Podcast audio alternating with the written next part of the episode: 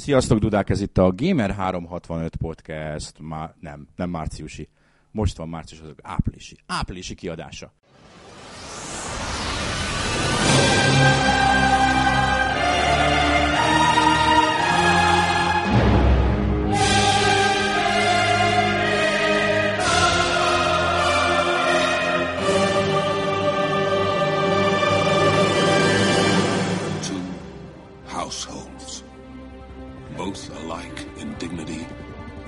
Veruna, where we lay our scene.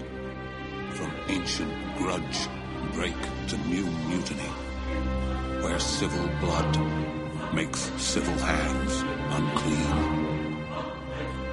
From forth the fake loins of these two foes, the pair of star-crossed lovers take their life.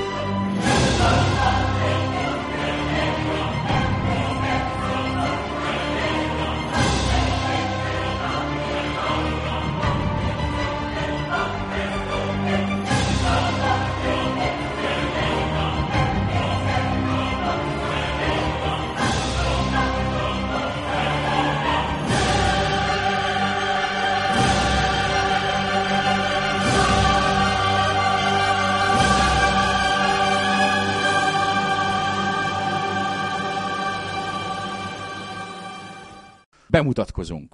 Én Somosi László vagyok, Liquid. Lustig Zsolt, Warhawk. Várdi Dániel, Nes. Simon Klára, Siklara. És Csető Zsolt, Dreg. És hol a mackó? Beteg ágyat nyom, vagy valami ilyesmit hazudott, hogy valami iszonyatos sebe begyulladt, és le kellett vágni a lábát, vagy csak majdnem. Valami komoly baja van, úgyhogy nincs itt a térmikrofonunk, meg nincs itt a mackónak a pro hangcucca, és egy gitárhírós vagy rockbendes a mikrofon. Egy gitárhírós mikrofonnal vesszük fel ezt az egészet, a hangminőség így olyan, amilyen. És aki mackó poénjai miatt hallgat minket, az most akkor ismét arra kényszerül, hogy vagy mi megpróbáljuk őt pótolni, vagy akkor köszönjük, hogy hallgattál minket. Vagy megvásárolod a DLC-t, a mackó DLC-t, amit április 1-én fogunk kiadni. Ugye Day 2 DLC-ként. Igazából mi vagyunk a hülyék, mert követni kellene azt az üzleti modellt, amit mostanában a videójátékok is, hogy azért előre legyártjuk azokat a dolgokat, amiket aztán a megjelenés után később fogunk eladni. Tehát erre gondolhattunk volna, hogy lesz, amikor mackó nem lesz, és akkor ilyen kis poén szekvenciákat így félrerakni későbbre. Vagy B-verzió, hogy felvesszük, és ha itt van, akkor is meg lesz edni, csak akkor ilyen pre-order DLC-k, meg egyéb fizetős extra tartalmaként tudjuk adni. És a végén már ilyen nagy üzemben lehetne sorozat gyártani, és a végén mi mondanánk a szarvicceket, csak effektíve az ő hangjával. Tehát ilyen frankó programokkal áttesszük, mintha ő beszélne, de igazából mi mondjuk. Valamit mindenképpen csinálni fogunk. Ez a nagy DLC-zés, ez át kell, hogy származtassuk ezt ebbe a podcast bizniszbe is, ami eddig 0 forint bevételt termelt. Ezzel tele kell pakolnunk reklámokkal. Az elején, a közepén és a végén, illetve beágyazott reklámokkal, amikor olyan termékeket népszerűsítünk, amit soha nem használtunk, de azt fogjuk róla mondani, hogy nagyon jó. De mielőtt ezt megtennénk, az eddigi podcasteket nyilván remaster kiadásban ki kell adni. Őszintén szólva, én is erre gondoltam, hogy a mackó ráereszti a kis stúdióprogramját az első pár évre, amikor még ilyen szar mikrofonnal vettük föl, és az egyből HD hangá avanzsálódik, és azt mondjuk, hogy az eddigi, 200 szó per perc helyett 280 szó per perc sebességgel fog futni, felgyorsítjuk, illetve Warhawknak még vannak ötletei. FPS-sel szinkronban, ugye 30 BPS-ről mondjuk 60 BPS-re fogjuk feltolni a ritmusát. Amik megvannak korábbról még eredeti WAV fájlként, azokat újra enkódolom magasabb hangminőségem. És kiadjuk rihangszerelt edition, vagy valami rendkívül hangzatos és jó csengő néven, hogy még inkább vevőcsalogató legyen. Nem is tudom, hogy honnan jutott ez eszünkbe. Talán lehet, hogy azért, mert az utóbbi egy hónapban minden nap volt 2 bejelentés egy remastered editionről. Most már szerintem nem arról kéne, hogy mit jelentettek be, hanem minek nincs még. Én arra gondoltam, hogy csak kellene csinálni egy ilyen külön szekciót a főoldalon, napi remaster, és csak a játékcímeket oda raknánk be, és akkor nem kéne a híreket megírogatni, mert igazából az összes hírben ugyanaz van, csak oda a címeket mindig befrissíteni. Felnézel, ja igen, ma ezt a 3-at jelentették be, oké, tiszta sor, menjünk tovább. Olvassuk a többi hírt. Ja, hogy az nincs. Így van. De ennek van egy jó oldala, mindenki kidobhatja az összes korábbi konzolát. Nem az összes korábbi, de a PS3, Xbox 360-at lassan el lehet venni a tévé alól, ha valakinek még esetleg ott lenne. És ugyanitt PS3 eladó. Na, de elég volt a szarkazmusból. Beszéljünk fontos dolgokról. Nes, hol jártunk ma délután? Ellátogattunk a Prior Gameshez, és elsőként, mondhatjuk? Elsőként próbáltuk ki a Veronát. Így Magyarországon valószínűleg sajtóként, mert hogy volt ez a játék kint a PAX East-en Bostonban, ha jól emlékszem, ott volt. Lehet, hogy nem ott volt, mindegy. Valahol Amerikában volt, és ott azért ki lehetett próbálni, de az nem Magyarországon van. És ez ugye a Veruna, amit talán múlt héten jelentettek be hivatalosan, vagy 2 hete. És itt mikor fog megjelenni? Passz. Tehát, és hogy mire igen, tehát lehet, hogy idén nem jelenik meg, illetve nem tudom. Valószínűbb, hogy idén nem jelenik meg. Tehát ez őt mi javában a szó legszorosabb értelmében ott építették a pályát, nem tudom hányadik pályát mellettünk, úgyhogy ez még készülőben van, de rajta fogjuk tartani a szemünket, mert nagyon izgalmas. És mi csináltunk teljesen függetlenül ettől? Virtuál bolyjal játszottunk. A srácoknak, a játék direktorának, a Teodor Reiker úrnak a magángyűjteménye ott van az irodában, és levetettük vele a virtuál bolyt a polcról, és beüzemelte. A kontroller hány darab elemmel ment? 6 darab ceruza elemmel. 6 darab ceruza elemmel ment, 2 D-pad van rajta, ilyet én életemben nem láttam, hogy egy jó kontroller, tehát fogni kényelmes volt. Aki nem tudná esetleg, vagy nem hallott volna még esetleg a Virtual Boyról, ez a Nintendónak a 90-es években megjelent iszonyatos nagy bukása, nagyon kevés játékkal. Ez egy úgymond a korai Oculus Rift, tessék, tulajdonképpen egy olyan virtuális sisak, ami nem sisak, hanem egy nézőke, maga a gép is, amiben így furcsa testtartással, legalábbis ha ülsz, akkor egy ilyen előrehajlott furcsa testtartással bele kell nézni. Teljesen leárnyékolt, tehát oldalsó ilyen fedő valamiei vannak, aminek köszönhetően kiszakít a világból, tehát olyan, mintha tényleg egy ilyen virtuális sisak lenne a fejeden kvázi, csak nincs rácsatolva. 2 szint tud a gép, a vöröset, vagy talán annak a több árnyalatát és a feketét, és mi egy ilyen, a nagyon kevés, és ez kizárólag Japánban jelent meg, japán játékok vannak hozzá, egy ilyen top-down shooterrel játszottunk, egy űrhajós lövöldözős játékkal, ami nem volt rossz. Nem volt rossz. A legenda úgy tartja, hogy kb. 4 órát lehet bírni, utána hány ingered van, mi azt hiszem 4 órát talán nem jelent, az első pályát csináltuk meg, de amikor elszakadtál tőle, akkor az... Hát az eléggé meglepő érzés, mint amikor a vámpírt napfény éri körülbelül. Igen, tehát a szó legszorosabb értelemben, ahogy kiszakadsz belőle, az olyan, mintha fénnyel arcul csapnának, és így összerezzensz, hogy mi történik. Azért lehet látni, hogy ez miért nem lett népszerű. Kétségtelenül kuriózum mindenképpen. És ezzel kapcsolatban fölismerült bennünk egy ötlet, hogy ha már ott van a Reikernek a magángyűjteménye, lehet, hogy ezekkel érdemesebb lenne hosszabban is foglalkozni, és ezt lehet, hogy meg is fogjuk tenni. Rengeteg érdekes gép van. Olyan gépek, amiről én nem hallottam. Te meg pláne nem, fiatalember. Hát így van. Úgyhogy ez, még erre is vissza fogunk térni. Ennyit a mi élményeinkről. Veletek mi történt ma? Én úgy terveztem, hogy tartok egy ilyen kis Bloodborne első benyomások szekciót itt a podcast kimivel játszott részében, de a Resident Evil Revelations 2 meggátolt ebben, ami kicsit hosszabb, és nem is kicsivel hosszabb, mint én azt számítottam, úgyhogy ez a rész sajnos most elmarad. Marad a teszt, amit majd valamikor egyszer csak olvashattok az oldalon.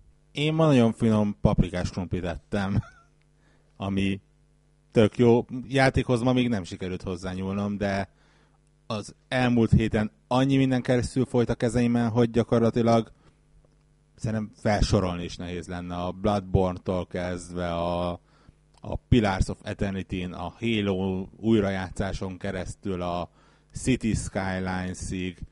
Szerintem, ha én elkezdenék élményeket sorolni, valószínűleg holnapig itt lennénk. Jó volt, mindegyik jó volt. Egyik jobb volt, mint a másik, nem mondom, melyik az egyik és melyik a másik. És nagyjából ennyi szerintem. Senkinek nincs egyéb brutális játékos élménye, akkor térjünk át a fantasztikus havi témáinkra, amik nagyon kevesen vannak, de annál szaftosabbak. Az első, talán a legkevésbé szaftos, de akkor is csúszik az Uncharted 4. Rémült arcok, könnyes tekintetek, a Klára sír pedig. Pedig én még a harmadik részen se játszottam, de ami késik nem múlik. Elmondhatod, hogy gondol rád a Naughty Dog, és meghagyja az időt számodra, hogy a harmadik részt is bepótold. Gyerek ők, hogy én nagyon ráérősen játszom mindennel, tesztek megírásáról nem is beszélve. Na, ugye a viccet félretéve ez azért szomorú dolog, nem csak azért, mert csúszik, mert nyilván ez egy olyan játék, amit sokan várnak, de jogosan merült fel a kérdés sokakban, hogy oké, de akkor mi lesz ősszel PS4-re? Mert amiről tudunk, az indie címeken kívül az kb. Az új Ratchet & Clank, amiből még semmit nem láttunk, de nagyon ígérik most 2015-re. Ha már itt tartunk, bocsánat, ilyen visszacsatolás a játékos élményekhez. Most volt nálam először PS4 a múlt héten az Evil Within DLC kapcsán, és úgy nagyon tetszett a gép, meg úgy jobban megnézegettem, fogdostam, stb. És úgy elkezdtem gondolkodni, hogy mi az az ok, ami mondjuk engem rávehetne, hogy ne egy új PC-t rakjak össze, hanem inkább mégis egy PS4-be öljem a pénzem. És igazából megnéztem a Game Library-t, és a nagyja az olyan, hogy akár Steamen is elérhető ezeknek az indie címeknek. Tehát momentán mondjuk tényleg ott volt az Order, ami ugye exkluzív, és egy picit úgy csalódott voltam utólag, hogy tulajdonképpen most most kijött a Bloodborne, és sárgulok az irítségtől, hogy ez valószínűleg PC-re nem lesz, tehát nem lesz úgy petíció, mint a Dark Souls kapcsán, ami elvileg szintén PS exkluzív, nem, bocsánat, az a Demon Souls volt, igen, nem, rájöttem, a Dark Souls multi volt. Na mindegy, de hogy igazából kicsit szegényes még mindig a kínálat, a remastereket, meg egyebeket leszámítva. De legyünk őszinték és kicsit cínikusak, eddig se kellett sok játék ahhoz, hogy vegyék mint a cukrot, a gépet. Ez így van, tehát az emberek, azt mondom, hogy játékkínálat azért most már, ha nem úgy tekintesz rá, hogy mint PC gamerrel akarsz csábulni egy konzolnak, hanem mint egy konzoljátékos, játékkínálat azért van. Ezen is, meg az Xbox One-on is. Tehát ha aki konzolos játékosként szerintem mostanra eljutott oda a kínálat, ha nem is exkluzívokban feltétlenül, hogy akinek van rá pénze, az megveheti ezeket a gépeket, mert lesz mivel játszania, az biztos. És igen, ott van ugyanakkor, hogy valóban az Uncharted-nek a távozásával a PlayStation 4 ősze, mondjuk most 2015 tavaszán nem volt még E3, lehet, hogy vannak dolgok, amiről nem tudunk, franc se tudja, hát exkluzívok tekintetében nem lesz erős, ugyanakkor például az Xbox One-nál úgy tűnik, hogy viszonylag erőske lesz, hiszen ott lesz egy új Forza, meg lesz egy új Halo, meg lesz vagy nem lesz egy Quantum Break, amit nem tudunk, bizonytalanná vált, hogy lesz egy Quantum Break. De lesz God of War 3 PS4-re, kell lenni jobb indok? Nem, sokat itt köszörüljük a nyelvünket itt ezeken az újrakiadásokon. Tény, hogy ezek ilyen helykitöltő dolgok. Nyilvánvalóan a Gamer 365 közönsége az inkább ugye a hardcore játékosok. És úgymond nekünk, a magunk fajtának, ezek, hát most ki nem játszott ezekkel? Tehát aki játszani akart ezekkel, játszott ezekkel, mert NES jelentkezik. Jó, ha akartál vele, akkor játszottál. Az, hogy nem tetszik a stílus, vagy nem kenyered a sorozat, akkor nyilván nem játszottál. Én se játszottam a God of War, de játszottam a God of War 3-mal, de végig nem játszottam. Amúgy, ha ez már szóba került, amúgy tényleg mi se általánosságban mondjuk, hogy ez hülyeség, meg ne legyen, mert tényleg van, ahol ez jó dolog. Tehát Oldern is kicsit boxolt a fórumozókkal, szerintem most speciál pont jogosan a DMC4 Special Edition-nél, tehát ott azért ott tényleg lesz tartalom, meg funkcionális újdonság a játékban, ami miatt tényleg lesz egy olyan hozzáadott érték, ami miatt ez egy értékes valami lehet, mint újrakiadás. Tehát tényleg a God of War 3-at kiadni újra PS4-re, ami még mai szemmel is egy olyan játék, ami úgy néz ki, hogy ha nem is egy az egybe, de azért nem szégyenkezné rajta PS4-en is, tehát ezt itt már végképp, hát nem is, nyilván megértem, mert világos, hogy ennek mi a racionalitása a Sony szemszögéből, csak ez tényleg egy olyan dolog, ami szinte semmit nem ad hozzá az egészhez, hogy te most PS4-en játszod éppen a God of War 3-at, ami tényleg egy baromi jó játék, a mai napig az egyik legszebb konzolos cím, de nem PS4-en lesz ez hirtelen hű, de teljessé váló, definitív játékélmény. De ez például pont a magam fajtának jó lehet, hogy mondjuk PS3-on pont van, és a God of War 3 pont nem érdekel, de ha ne adj úristen mondjuk érdekelne, akkor, és mondjuk eddig csak PC-n játszottam volna kizárólag, és most vennék egy PS4-et, akkor végül is nekem ez tök jó lenne, hogy ahhoz, hogy egy sorozatot végigjátszak, ne kelljen visszamennem, mondjuk a PS2-m az pont van, de tehát, hogy ne már az legyen, hogy 2-3 konzolon kell egy sorozatot végig zongorázni.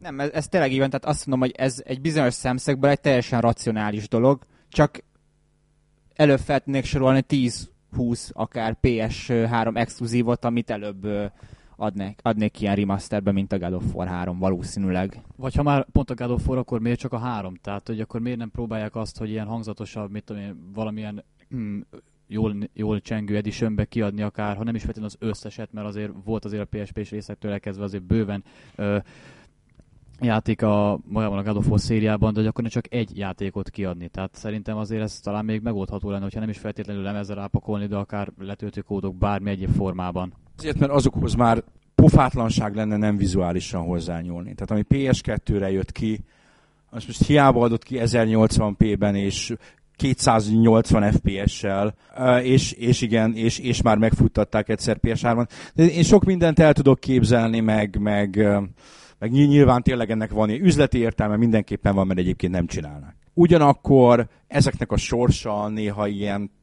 nagyon furcsa, éppen a mai sok tömegközlekedésünk alatt beszélgettünk a Sleeping Dogs Definitive Edition-ről, amiben a PlayStation 4 változatban game-breaking bug van, benne van a megjelenéstől, és leszarják. Igen, ez egyébként egész érdekes hozzáállás, hogy amikor kiadnak valamit, és elvileg pont az lenne a lényeg, hogyha valaki nem játszott vele, vagy újra akar játszani vele, akkor megint megjelen az élmény, de ilyen komoly és szarvas hibákat is benne hagynak, és utána a fülük botját sem mozdítják azért, hogy bármiféle megoldást kínáljanak a dolgokra, akkor az embernek ezek tényleg elveszik a kedvét. Tehát, hogyha még effektív egy olyan tartalmilag és játékmechanikájában többet kínáló kiadás is, mint mondjuk a DMC esetében, amit Derek is mondott, egy ilyen lenne, lehetséges, hogy többen azt mondják, hogy inkább akkor erre se ruháznak be, hogy hát ha ebben is van valami ilyesmi, vagy ha nem pont ilyen, akkor bármi más, ami esetleg az élményt csökkenti, vagy bármilyen módon megakasztja a játékost. Igen, az Uncharted 4-től eljutottunk a remasterekig.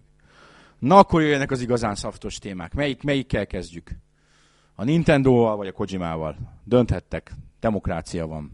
A Nintendo-val kezdjük, mert az volt előbb. Én döntöttem. Ez a Gamer 365 demokráciája. Pedig én már vártam, hogy beízítsuk a szaftométert. Csak hogy így mackót megidézzem kicsit. Jó, ilyen. No, Nintendo. Mi történt Nintendónál? Az érdekes az, hogy ez is meg a másik is olyan, két olyan hír, amit ha április 1-én olvasol, akkor elmosolyodsz rajtuk, legyintesz egyet, hogy hát hűk, ez elég szar volt, ennél jobban megerőltethettétek volna magatokat, hogy azzal álltok elő, hogy a Nintendo bemegy a mobilpiacra, illetve hogy a Kojima és a Konami összebalhéztak. Tehát ez mind a kettő teljesen váratlan volt. Nem, vannak dolgok, amiket így talán még előre is jósolható, benne van, látod, hogy igen, hát logikusan ez történt. A Nintendo végül is akár jósolható is lett volna, csak a hozzáállásuk nem volt olyan, hogy... Igen, a Nintendo konkrétan 5 éve jósol. Mióta a Wii U megjelent, jó nem 5 éve, de nagyjából mióta a Wii U megjelent és nem lett túl sikeres, azóta jósolják, hogy kéne mobilra menni, valamit csinálni. Ők ugye évekig azt mondták, hogy nem, most meg azt mondták, hogy hát de igen. Ami egyébként nem egy teljesen logikátlan, sőt egy meglepően okosnak tűnő ötlet, úgy, ahogy ők ezt elgondolták, illetve ahogy mi gondoljuk, hogy ők ezt elgondolták, hogy ugye csak a brandet, illetve a neveket adják, valószínűleg besegítenek a játékfejlesztésbe, de nem portolnak, nem lesz Super Mario Sunshine iPhone-on, nem lesz Zelda Link to the Past Androidon, de lesz Super Mario Runner akármi, amivel kicsit meg lehet szeretni a brandet, kicsit ki lehet nyitni a mobil generáció előtt, és talán kicsit be lehet őket vonzani a saját géphez. Nintendo elég sok hibát követett el mostanában, legalábbis üzleti szempontból, hogy mindig is nagyon konzervatív cég volt, okkal lehetett rájuk fogni, hogy nem nagyon haladnak a korral, és gyakran megragadnak a maguk tradícióiban. És ez egy teljesen logikus lépés. Pontosan azért, amit mondasz, mert ezzel létrehoznak egy ilyen alsó belépési küszöböt, ami azt mondja, hogy a 8-9 éves, aki korábban lehet, hogy még annak idején Gameboy-jal játszott volna, de ma már kizárt, hogy tehát ő már nem nagyon fog. Ő mobiltelefonon fog játszani, de ismertessük meg vele a brandet. Legyen nyilván egy Mario Runner, az sikerre van ítélve, pláne ha jó is. És ha a Nintendo minőségi kontrollt gyakorol, már pedig szinte biztos, hogy az gyakorol, ezek felett, az új játékok felett, akkor az egy jó Mario Runner, megismeri Máriót, és tessék, hogyha valami többre, nagyobbra vágysz, akkor vegyél egy 3DS-t, vagy vegyél egy új Nintendo konzolt, ugye, ami lesz. Tehát itt most bejelentették úgymond az új Nintendo konzolt, amit jelenleg NX-nek hívnak. Ezzel együtt egyébként azt is bejelentették, hogy a Wii U-nak vége. Csak ez így nem lett kimondva. Még a mobilra visszatérve, tehát tényleg sokan írják, meg mondogatják, hogy a Nintendo miért mindig ugyanazokat a címeket erőlteti, stb. De abban nem lehet kételkedni, hogy a konzolgyártók közül egyértelműen magasan a Nintendónak vannak a legerősebb brandjei. Tehát a Mario, a Pokémon, a Zelda, a Donkey Kong, ezek mind óriási címek, és nem csak azért, mert olyan tömegeket mozgatnak meg, hanem ezek már hosszú évtizedek óta ott vannak a köztudatban. És pontosan ezért a mobil készülékes biznisz az egy tök jó promóciós felület a Nintendo számára is, hiszen ott bevezetik ezeket a címeket az új játékosok felé, azok nyilvánvalóan tovább fognak haladni a tényleges konzolos játékok felé. Nyilván nem mindenki, de tényleg mondom, ez egy nagyon jó felület a Nintendo számára ahhoz, hogy még tovább bővítsék az ő felhasználó bázisukat. Utolsóban, hogy rengeteg pénzt keressenek, mert a mobilpiacon rengeteg pénz van, és valószínűleg jó brendekkel és jó játékokkal zsáknyi pénzt lehet ott keresni, és ezt a pénzt eddig a Nintendo az asztalon hagyta. Tehát ezt nem maradta le senki. Hiába vannak a szuper brendjei, nem voltak jelen egy olyan piacon, ami hát ha szigorúan az installált bázis nézzük, messze-messze-messze megver bármit, ami hagyományos játékgép. Talán abból a rengeteg pénzből végre lesz új Metroid. Igen, a Stinger biztosan ezt gondolja, szerintem neki az első dolog, és most nincs itt, de majd megerősít, hogy amikor bejelentették, mobilokra fog fejleszteni a Nintendo. Az első gondolat Stingernél lesz új Metroid. Én amúgy magamban már eljutottam arra a megnyúvással teli állapotba, hogy eldöntöttem magamban, hogy a Metroid Prime-nál jobb 3D-s Metroid úgyse lesz már, a Metroid Fusion-nál jobb 2D-s Metroid úgyse lesz már, úgyhogy igazából ne is csináljanak új Metroidot. Szerencsé, hogy nincs itt a Stinger, mert most ellentmondana. Így van. Az új konzolról. A új konzolról semmit nem tudunk. Volt ugye tegnaptól egy olyan hír, hogy valami nagyon érdekeset terveznek vele. Beszélgettünk egymás között erről is. Szerintem nem kéne semmi más csinálniuk, csak kihozni 2016-ban egy a PlayStation, Xbox 4, Xbox One kaliberű, annál talán kicsit kakaósabb konzolt, mert akkor már ugye olcsóbb a hardware, megengedhetik maguknak. Kinyomni rá a remek first party játékokat, amiről ugye beszéltünk, hogy a legjobb first party brandjeik nekik vannak, és lehetővé tenni azt, hogy minden más stúdió fejlesszen, és minden más kiadó fejlesszen a gépre, ami most ugye a Wii U-val kvázi lehetetlen. Mert senki nem fog downportokat csinálni. Igen, de ugye közben ott van az, hogy nagyjából 2016 az, amikor például a 3DS-nek az életciklusa az ugye nagyjából talán eléri a végét, tehát azzal is kezdeni kell valamit, ugye pletykálták a összefonódást a handheld és a asztali konzol között. Tehát itt azért elég sok minden van a levegőben, és jövő év júniusáig nem is fogunk tudni túl sokat mondani róla. Nem, szerintem ez tényleg egy olyan történet, ami most kezd összeállni, tehát az fix tény, hogy a Nintendo az R&D részlegét azt úgy alakította át 1-2 éve, hogy a fejlesztések azok egységessé válnak az otthoni és a handheld platformokon, és tényleg az, hogy ők egy NX kód nevű konzolt készítenek jelenleg bevallottan, ez szerintem nem véletlen, hogy pont ezt választották, de ez tényleg valami cross-platform valami lesz, én ebben teljesen biztos vagyok. Jó, nyilván nem én vagyok az, aki itt megjövendeli a dolgokat, de szerintem, vagy hát én úgy látom, hogy minden ebbe az irányba mutat most a Nintendo részéről. Tényleg ez, amit a Warhawk is mondott, hogy azért a 3DS, oké, hogy most jöttek ki az új verziók, de azért aki megnézi, hogy egy handheld gépnek az életciklusa az hogy épül fel, meg hány variáns jön ki, azért már nincsen nagyon sok hátra a 3DS-nek, és szerintem, ha egy ilyen 2016 végi, vagy esetleg későbbi, egy fél-egy évvel későbbi új konzolban gondolkodik a Nintendo, akkor az szerintem mind a Wii U, mind a 3DS szempontjából egy olyan időpontban érkezhetne, ami mindkét gép szempontjából ideális, mert a 3DS én úgy gondolom addigra azért végképp le fog csengeni, mint ahogy már most is már a leszálló ágban van maga a gép. A Wii U-ról meg ugye tudjuk, hogy ez most már szerintem kijelenthető, hogy ez nem lett egy sikeres kezdeményezés a Nintendo részéről. Persze kaptunk főleg tavaly elképesztően jó játékokat rá, és most 2015-ben is nagyon ígéretes a Wii U kínálat, de még 2-3 ilyen plusz lendületet kizárt, hogy kapjon ez a gép a külsős kiadók, fejlesztők támogatása nélkül, úgyhogy szerintem ha a Nintendo ezt fogja meglépni, akkor szerintem teljesen jól és észszerűen dönt, mert mindkét gép esetében nagyjából mostanában az következő, hát mondjuk másfél évben, 2 évben fog eljönni az a pillanat, amikor igenis muszáj lesz tovább lépni. Ez a cross-platform megoldás érdekes már csak azért is, mert itt ismét visszakanyarodva arra, hogy jó ez, ha egy egyszerre handheld és asztali gép valahol valamilyen formában, akkor ismét a multiplatform játékoknál felmerül az a probléma, hogy ez hardveresen milyen.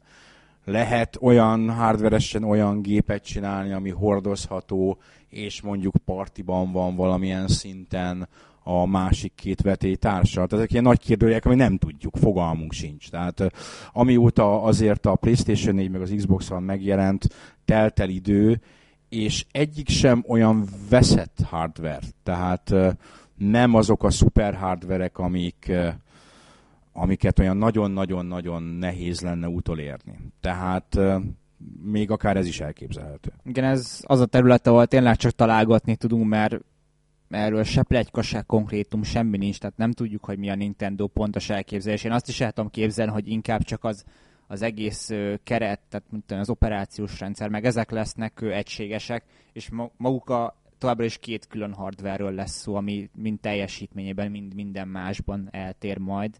Tehát én ezt is el tudom képzelni, hogy nem úgymond teljes egységesítés lesz, hanem csak a szoftveres hátteret tekintve, úgyhogy ezt tényleg nehéz megjósolni.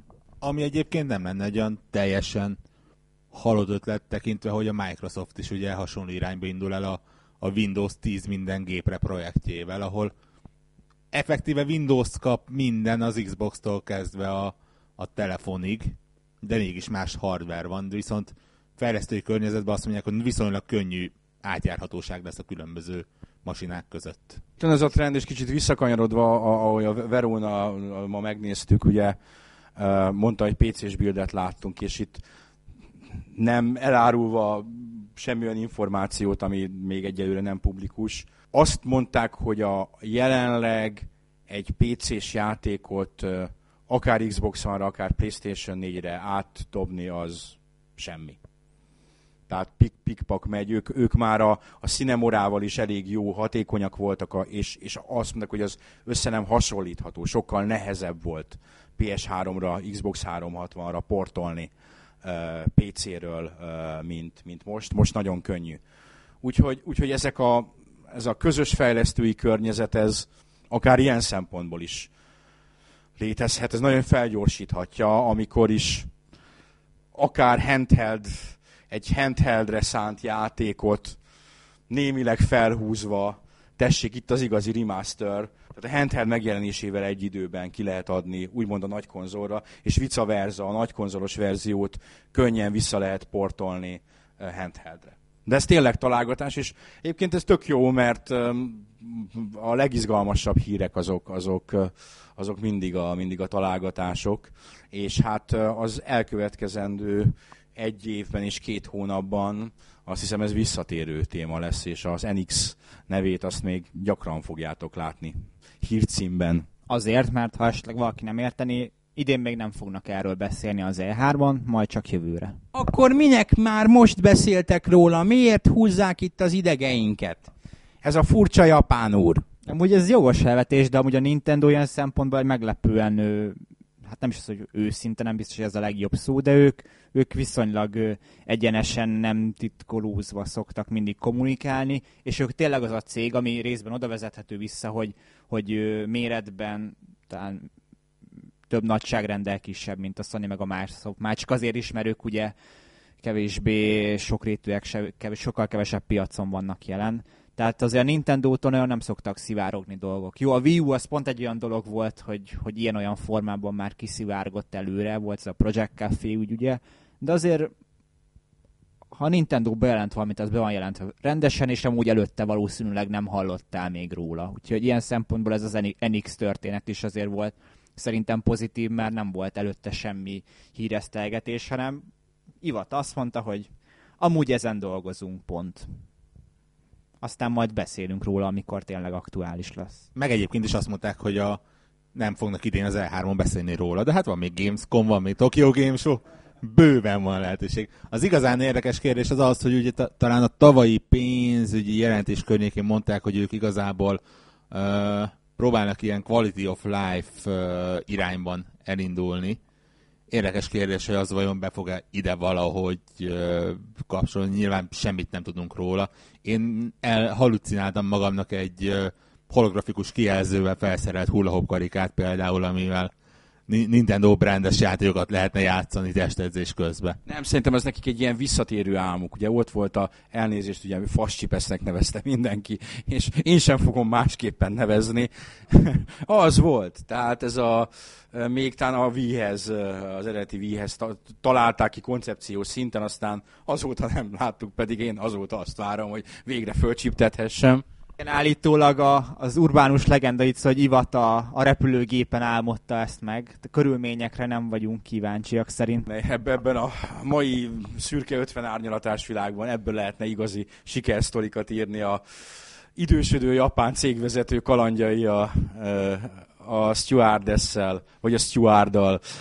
De ez is fizetős DLC lesz. Most már az összes ilyen vadötletünket fizetős DLC-be, ahogy azt kell, ahogy azt a játékiparban manapság teszik. És szerintem ez valami hasonló, tehát ők mindig így nekibúzdulnak, és lehet, hogy a Wii U-nál is vetettek egy pillantást, hogy ott az a jó csipesz, és ezt hogyan lehetne felhasználni. Tény, hogy ők azért ugye ezen a fitness piacon azért valamennyire benn voltak, és lehet, hogy példát vettek a Konamiról, a nagy kedvencemről, akiket sokat fogok dicsérni hamarosan, akik, és ezt majd mondani fogjuk, tulajdonképpen már leszarhatják azt, hogy a videójáték részlegükkel mi van, hiszen a fitness bizniszben többek között edzőtermek és különféle hasonló installációk formájában olyan mélyen beleitták magukat, és olyan mélyen abból jön a pénzük, hogy lehet, hogy a Nintendo is szemet vetett erre a piacra, és úgy gondolják, hogy ha volt Wi-Fi-t, akkor a Wii U-val meg egy csipesszel lehetne valami nagyot gurítani, de aztán most elhatározták, hogy a Wii U-val már a jelenleg bejelentett játékokon kívül már nagyon nem fognak gurítani, hanem lecserélik valami másra, és ebből nem lett semmi. Aztán lehet, hogy az új projekt meg teljesen erre épít, és az NX az valójában egy furcsa fogyasztómasina, vagy valami hasonló lesz. Ki tudja.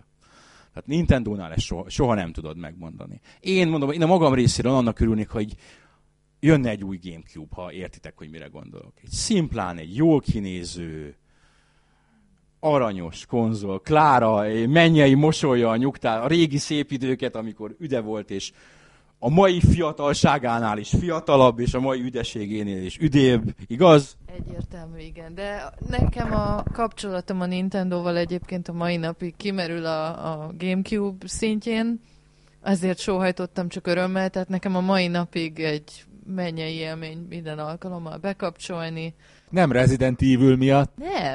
Nem.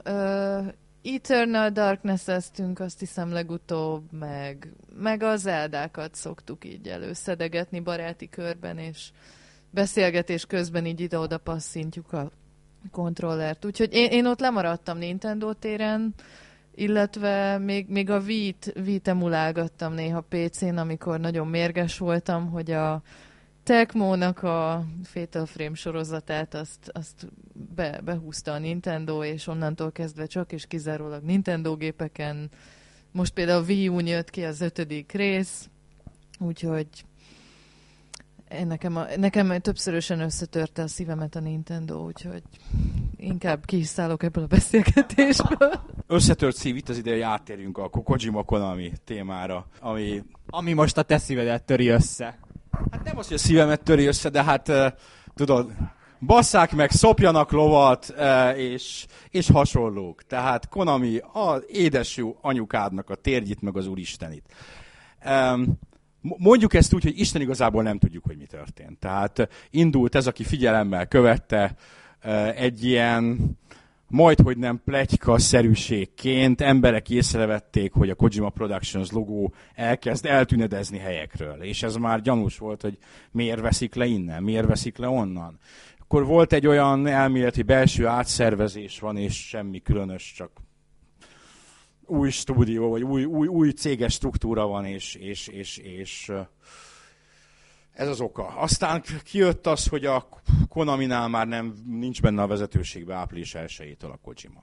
És aztán jöttek szépen sorba a hírek, és a végén nagyjából kiderült az, hogy itt szakítás készül. Csak azért nem történt most szakítás gyaníthatóan, mert hogy a Metal Gear Solid 5, The Phantom Pain nincsen befejezve, az szeptember 1-én jelenik meg. Így azt még be kell fejezni, de a Konami ennek ellenére a Kojima Productions-t, mint entitást, mint belső stúdiót gyakorlatilag megszüntette. Az amerikai részlegüket, amit nemrég nyitottak tavaly, azt átnevezték, Konami Los Angeles-re talán, és megtették azt, ami nekem ebben az egész történetben a legbizarrabb, legfurcsább volt, hogy utólag levették a Kojimának a nevét a Metal Gear játékokról. Tehát nem csak hogy a Phantom Painről, hanem a Ground Zeroesról jön ki egy Metal Gear Collection, arról is levették. Ekkora faszparasztságot, tehát én még aktívan emlékszem arra még talán 10 éve. Talán még cikkekben emlegettük azt, hogy a japán üzleti kultúra más, mint a nyugati üzleti kultúra. A nyugati üzleti kultúra ez a nyomulós, ha kell, geci vagyok, ha kell, belerugok a másikba, ha kell, eltaposok, és a japán üzleti kultúrában még megvan a busidó, megvan a becsület, még ott az adott szónak értéke van. Ennél nagyobb geciséget, ezt a Bobby Kotick, amikor kicsit rokonítható módon ugye összebalhéztek az Infinity Wardosokkal, és ott egy komoly szakítás volt. Arra talán emlékszik mindenki, amiből aztán volt per, meg kígyót békát, de ezt még a Bobby Kotick sem lépte meg. A közismerten rohadék üzletember Bobby Kotick. Tehát ez gyakorlatilag az alkotónak az arcul köpése. És mindezt úgy, hogy azért, hát nem mondhatjuk, hogy a Konami dúskál az óriási, giga sikeres videójáték franchise-okban. A Metal Gear Solid 5 az egy óriási tüske lesz a Konaminak a megjelenés sorozatában az elmúlt x évet tekintve. És tényleg ezzel a sorozattal, ennek a sorozatnak az alkotójával így szembe menni, ez számomra is felfoghatatlan egyszerűen, hogy ez hogy nem is az, hogy fajulhat idáig, de még ha idáig fajul, hogy születhet olyan döntés, aminek ez a konklúziója. Tehát ez érthetetlen szerintem. Igen, és ha megnézed, hát ha a játékrészleg, konkrétan úgymond a hagyományos konzolos játékrészlegükről beszélsz, hát az a Hideo Kojima. Hát Castlevania, ugye, ami még ment sorozatuk, az a Kojima Productionsnak a felügyelete alatt volt, ha nem is ők csinálták, hát ő alájuk tartozott. A a nyomorult Pestnek, nem nyomorult Pestnek, a Pestnek az új engine-je, az szintén, az a Fox Engine, az szintén a Kojimáék produktuma. Hát nem volt olyan nagy sorozatuk, amiben a Kojimáéknak vagy így, vagy úgy ne lett volna benne a keze. Tehát úgymond, és tudom, hogy a hála az nem üzleti kategória, de nekik azért elég sokat köszönhettek. Oké, mondjuk azt, hogy üzleti kategória, de akkor is, tehát abban mi az üzleti racionalitás, hogy én leveszem a Metal Gear Solid 5-ről a kibaszott Kojimát, mert kicseszett velünk, tehát ezzel a saját játékuknak a sikerét kockáztatják, mert nyilván ennek negatív visszhangja van a játékosok körében, növelni biztosan nem fogja az eladásokat, inkább csökkenteni olyan szempontból, hogy azért egy botrány, oké, hogy tud reklám lenni, de jelen esetben nem hiszem, hogy pozitívan befolyásolja ezt az egész Metal Gear Solid történetet.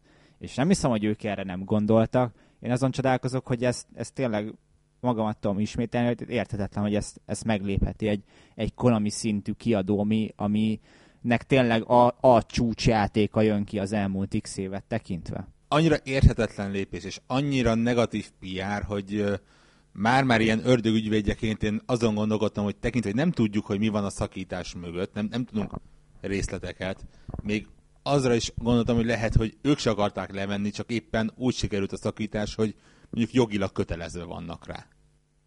Gőzön. Az a baj, hogy tehát konkrétan a leghülyébb nyilatkozatot tették, amit ilyen látványos jelek mellett tenni lehet. Mert az, hogy miután mindenről kitörlik Kojimának a nevét, és megszüntetik a csapatot, és a videósorozatukat se folytatják, és tényleg mindenhonnan eltüntetik. Azt nyilatkozni, hogy gyerekek, nyugi, minden rendben van, az olyan, mint amikor én kiemelem valakinek a zsebéből a pénztárcát, és közben azt mondom neki, hogy nem emelem. Azért én is elgondolkodtam, hogy emögött, tehát minek kell emögött állnia, de tök mindegy, és tényleg az utolsó magyarázat az, hogy valamiféle bizarr jogi oka van annak, hogy levették, mert hogy ez valami olyan, ugye a GameSpoton megjelent egy sztori, ami hát kvázi pletyka, de az egésznek a hátteréről, és ott azt a magyarázatot adták rá, hogy azért, mert hogy a Konami meg akarja szüntetni azt az asszociációt, ami a Kojima és a Metal Gear között van, mert ezentúl Kojima nélkül lesz Metal Gear, és akkor az emberek a Metal Gearre gondolnak, ne Kojimára. De könyörgöm, hát jelenleg ahhoz, hogy ezt megszüntessék, nincs. Ha az embert agyonlövik, elégetik, akkor se a Metal Gear az ennek az embernek a nevével össze van forva, és az, hogy megszüntessék az asszociációt, ahhoz több év kell, és úgy kellett volna több év, ha a Kojima azt mondja, mint ahogy azt is mondta, meg jó, sokszor mondta már, hogy ez lesz az utolsó Metal Gear játéka. De most az ember már elmúlt 50, és a kor előre haladtával egyre inkább tartom valószínűnek azt, és aki követte Twitteren, ott azért lehetett látni, hogy jó, ismételten sokszor már beszélt vagy írta arról, hogy igen, hát elmúlt 50 éves, és igen, más szeretne csinálni, meg konkrétan arról írt, hogy adott esetben filmet szeretne rendezni, tehát nem feltétlenül videójátékot. És ha ő úgymond azt mondja, hogy itt a Metal Gear Solid 5 megjelenik szeptemberben, úgy gondoljuk, hogy jó játék lesz, ha ez tényleg most is azt mondja, hogy a legjobb Metal Gear-t szeretné megcsinálni. És ez egy jó játék, és egy igazán jó Metal Gear, és mindenki nagyon örül, és ezzel úgymond ő abba hagyja a sorozatot. Szerintem az a dolognak egy megnyugtató lezárása lett volna, még a hardcore-abb rajongók is azt mondták volna, hogy jó, oké, tényleg itt az idő, hogy valaki más, vagy mások vegyék át a Metal Gear Solid sorozatot. De így, tehát van ez a Matrixos gif, ez a not like that. És tulajdonképpen ezre a megfelelő reakció, hogy ne így. Hát így, ilyen csúnya, ronda módon befejezni valamit. És egyértelmű, még akkor is, ha most így nem mondják ki, hogy igen, befejezik, meg fogják csinálni, a játék ki fog jönni szeptemberbe, és utána ezek az emberek elmennek. Hogy utána Kojima mit csinál, azt én nem tudom. Nyilvánvalóan neki, tehát az ő problémája lesz kisebb.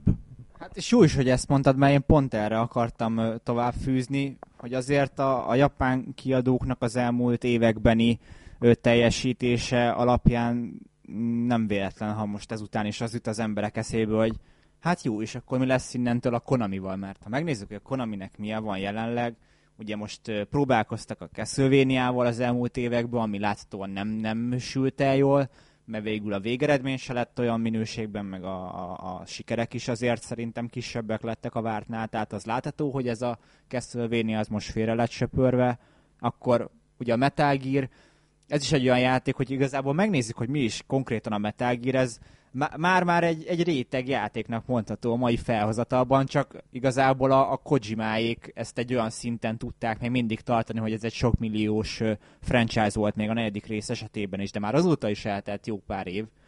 Úgyhogy tényleg, ha lesz is Metal Gear Kojima nélkül, én nem vagyok meggyőződve arról, hogy ezek képesek lesznek hozni azokat a sikereket, amikre egyébként az ember asszociál a Metal Gear-t halva. És akkor ott van a PES, ami azért mindig is a FIFA árnyékában fog maradni, persze üzleti szempontból nézve, és ennyi. Tehát volt nekik egy Dance Dance Revolution-jük, ami már szintén hát nem is megszűnt, de már nem jelenség, és akkor ott a Silent Hill, ami szintén most oké, rebootolni fogják, de én ebben sem látom azt Tehát én nem látom, hogy mi az a víziója a Konaminak, amire építene videójátékos szempontból. És tényleg ez, hogy hát nem is sarokköve, de az egyik ilyen fő építő eleme az egész kiadónak ilyen csúnyán összeomlik, ez szerintem nem vett túl jó jövőkép. Igen, ott a Silent Hill, amit hát szintén Kojimával terveztek rebootolni. Tehát a Silent Hill a Guillermo del Toro átok sújtja, ő rengeteg olyan projektben volt benne, filmben is, meg játékban is, amiből aztán nem lett semmi, vagy nagyon csúnyán összeomlott, szerintem ő ilyen szempontból kicsit meg van átkozva, és ismét lesújtott ez, de hát ott a Kojima volt szintén a úgymond a másik kreatív hajtóerő, hogy elmegy, hogy a del Toro random szánnal akar-e dolgozni ezentúl, nem biztos, ő szerintem ő a Hideo Kojimával akar dolgozni, hogy abból mi lesz. És pont a Silent Hill az, ami megmutatta egyébként a Konaminak azt a képtelenségét, hogy az eredeti csapatnak a felbomlása után menedzselni tudjon egy sorozatot. A lehető legrosszabb döntéseket hozták. Én nem játszom ilyen játékokkal, tehát így a környezetem, így a ti véleményetek, az általános közvélekedésre hagyatkozom, amikor azt mondom, hogy az a legutóbbi két rész, ha nem mondható bűnrossznak vagy rossznak, de hát nagyban elmaradnak attól a színvonaltól, amit az emberek a Silent Hillhez kapcsoltak korábban. Igen, mindent elmond, hogy a Team Silent időszak utáni Silent Hillek közül a legjobbat egy amúgy tök ismeretlen cseh fejlesztő csapat készítette, ez hát ennél szerintem több kommentárt kár ehhez hozzáfűzni. Hát igen, ott tényleg a Team Silent, tehát az eredeti csapat feloszlása után volt egy törés, amit azóta nem bírnak valahogy kiküszöbölni, vagy helyre visszahozni azt a régi színvonalat, tehát ez a Downpour, amit most említettél, nem volt egy rossz játék, én kimondottan élveztem. Kár, hogy a vége agyon csapta az egészet így visszamenőleg, de... Szomorú, hogy ez volt a legjobb ahhoz viszonyítva, hogy tényleg, amit a Team Silent művelt, és ez az a megdöbbentő, hogy ők egy 10-20 fős csapat voltak, és olyat műveltek, hogyha egy mai szemmel visszanéz az ember, azt mondja, hogy atya úristen. És a Konami ezt hagyta elveszni.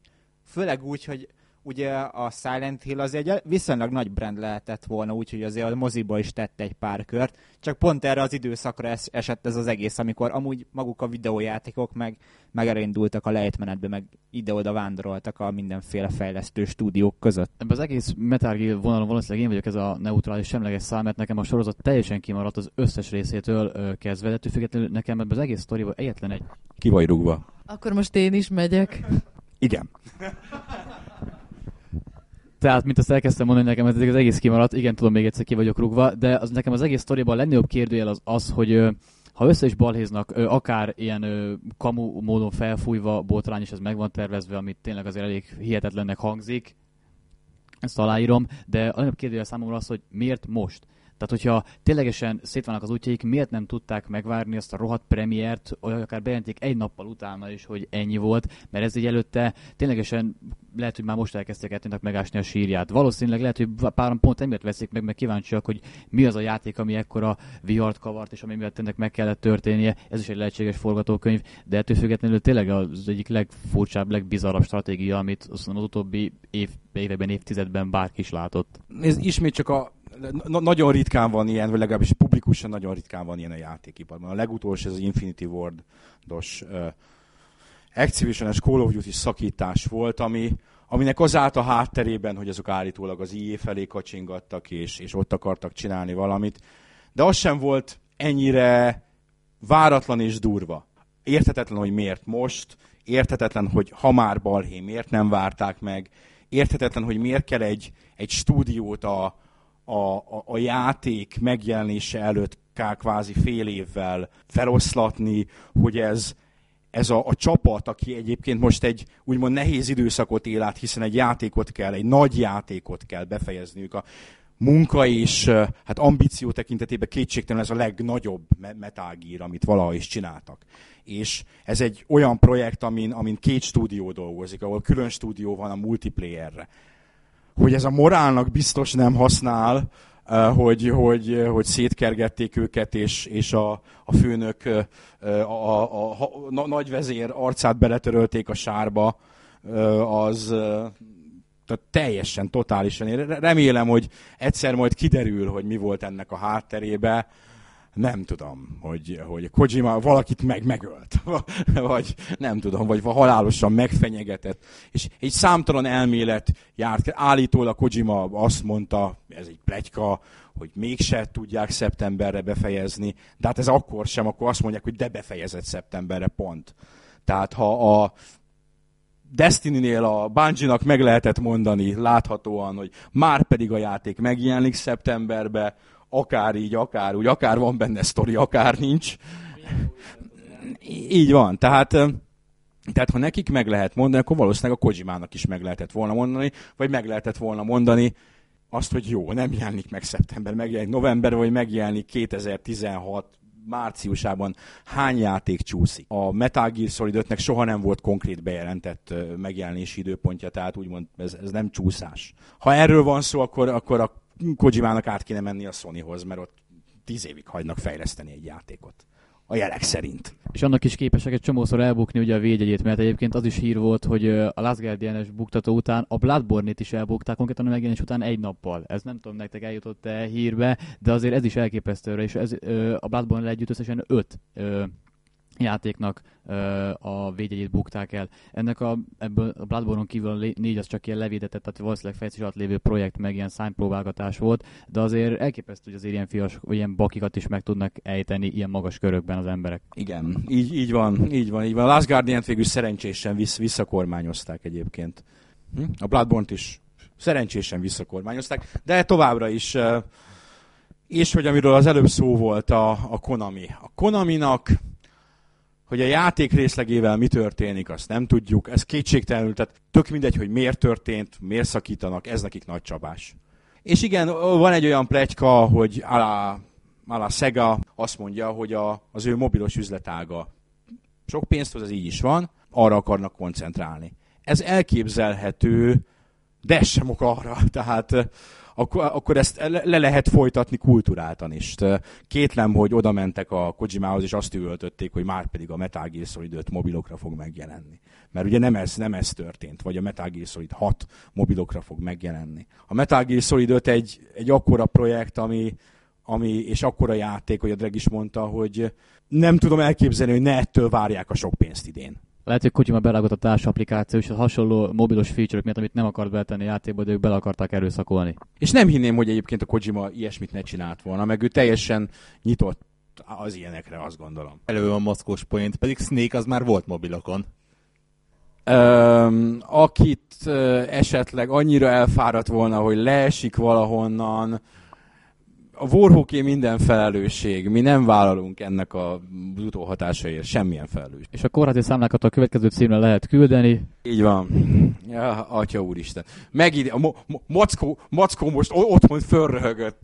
Megérezte szerintem, ez telepatikus úton. Eznek olyan ereje volt, hogy a hullámai azt több 100 kilométerre is megcsapták. Ha már off-topicban vagyunk, egy gyors zárójeles megjegyzés, mert itt közben ilyen diszonáns állapotba kerültem. Hülyeséget mondtam az előbb, mert szerintem nem a Downpour a legjobb Silent Hill, ami megjelent azok óta, hanem a Shattered Memories, Az nagyon vicces egyébként, ez még zárójelesebb megjegyzés, hogy azt a játékot az ismerősi körömben mindenki csak shitty memoriesnak hívja, és aztán egyszer nekiültünk így össznépileg közösen végigvinni egy délután, hát egy éjszakába hajló délután után, vagy alatt, és akkor megállapítottuk, hogy fú, hát ez nem is shitty, ez tényleg nagyon össze van rakva, zárójel bezárva. Így van, tehát visszakanyarodva, tényleg az a szomorú, hogy már megint egy japán kiadó kapcsán merül fel a negatív hír.